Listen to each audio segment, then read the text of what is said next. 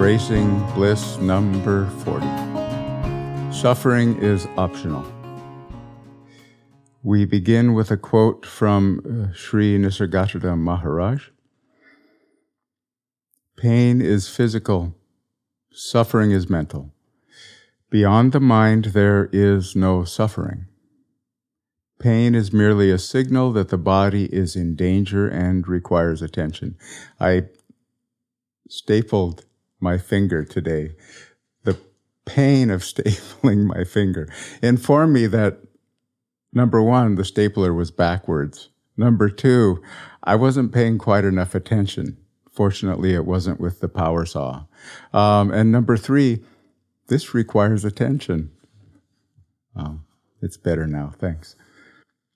Similarly, suffering warns us that the structure of memories and habits, which we call the person, is threatened by loss or change.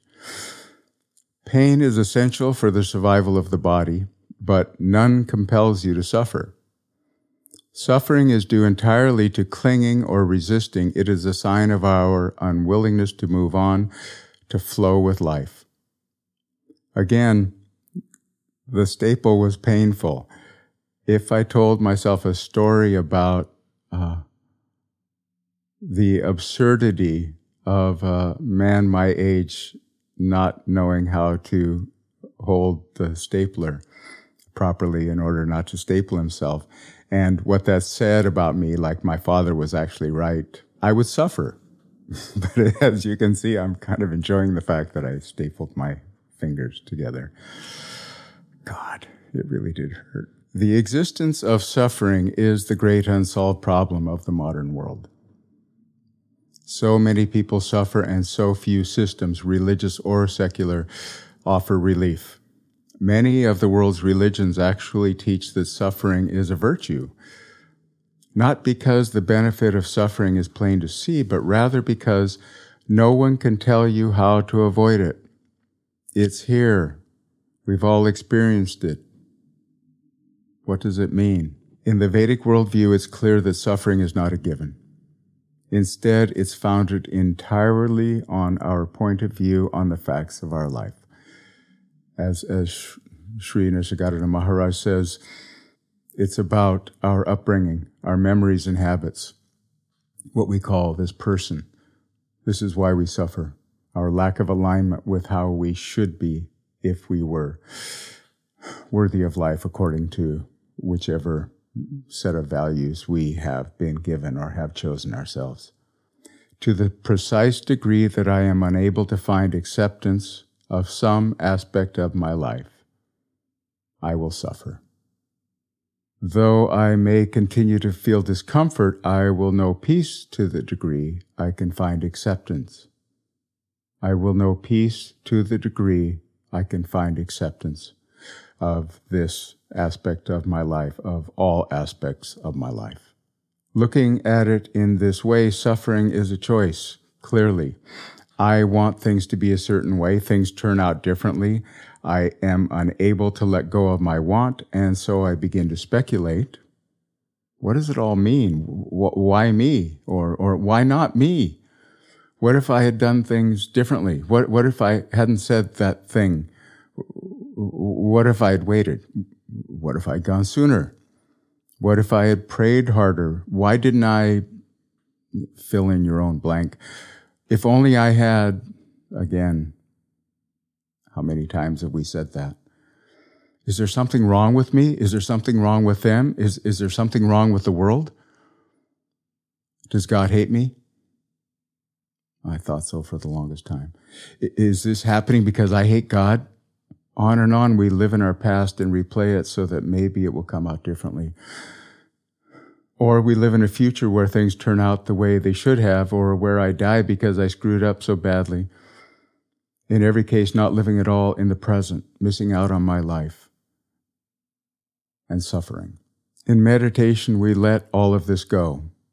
We let go of every thought, every idea, every opinion of ourselves and others, of the world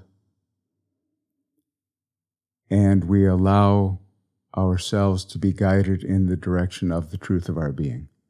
That beyond our small self, all these thoughts, ego, self image, history. We are perfect, whole, and complete. We are exactly who and what we are meant to be now in this moment. And everything is exactly as it is meant to be now in this moment, without exception. Tragedy, comedy, like it or not.